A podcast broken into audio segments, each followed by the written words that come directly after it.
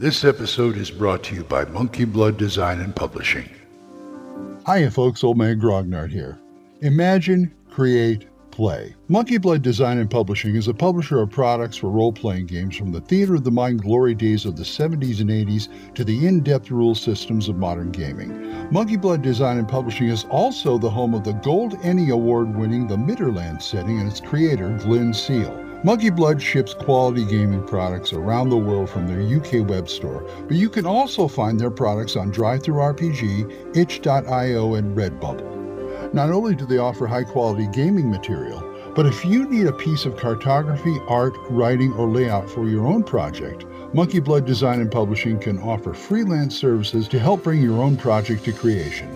So, if you want to buy some great RPG products or get help bringing your own to fruition, head on over to monkeyblooddesign.co.uk and get in touch. Let Monkey Blood Design and Publishing help you to imagine, create, and play.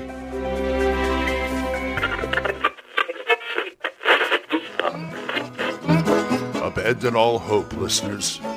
You're listening to Radio Grognard, the OSR podcast about stuff, with your host, Glenn Hallstrom.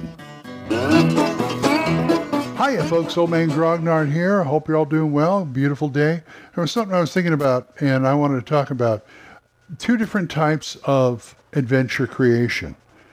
To me, there is plot-driven scenarios, and then there are adventures, and there's location-driven adventures or scenarios.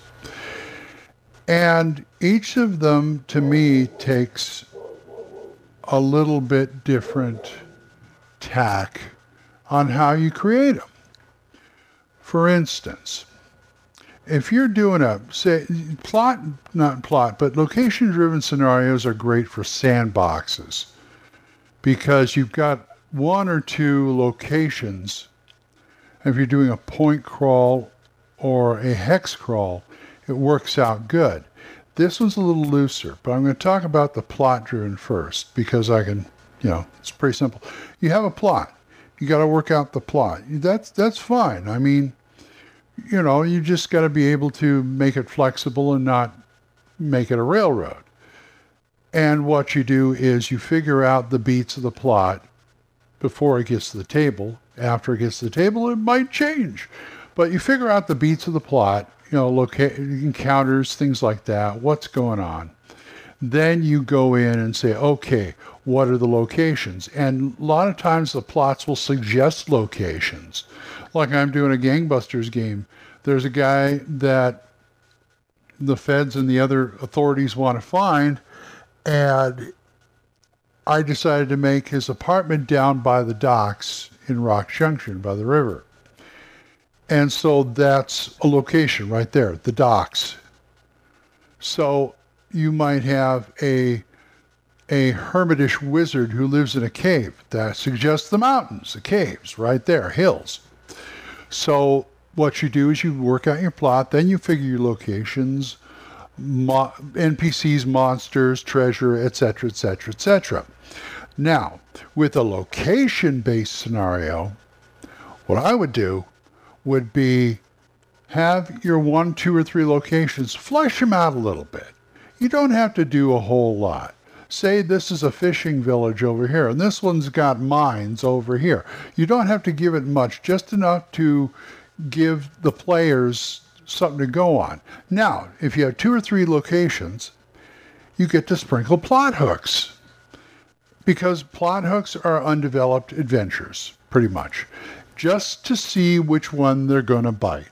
And the nice thing about the plot hooks is you can keep them simple. And if you want to do 1 or 2 things, you can do it, but just keep it like, say, 1 or 2 sentences.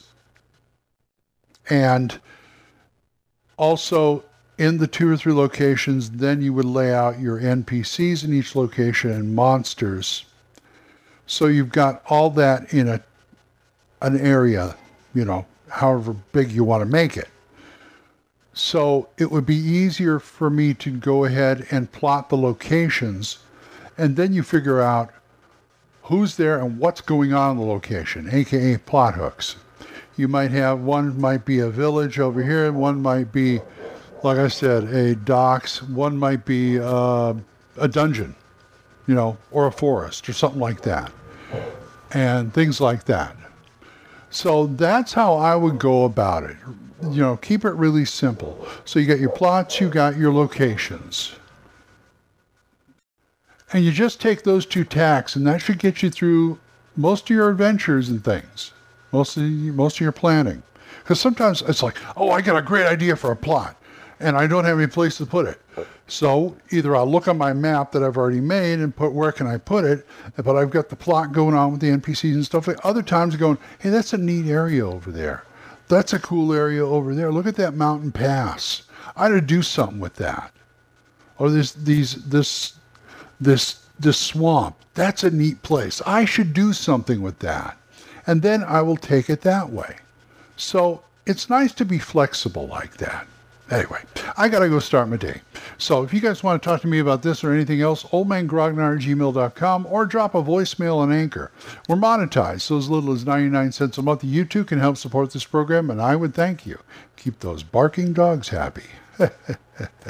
I'd also like to thank my supporters, Jonathan Dorgia Wendell Jessen, Oliver Shriek, Gilbert Soares, Juan Carlos Llewellyn, Daniel Reynolds, Dan Gregg, Benjamin Rodell, Jason, John Allen Large, Michael Tompkins, Randy Nichols, and Joe Harden. Thank you, guys.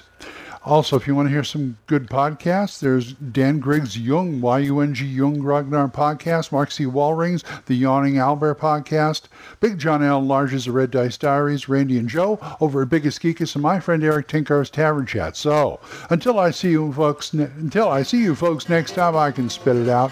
Until I see you folks next time, keep the dice warm, and I'll talk to you later. Bye-bye.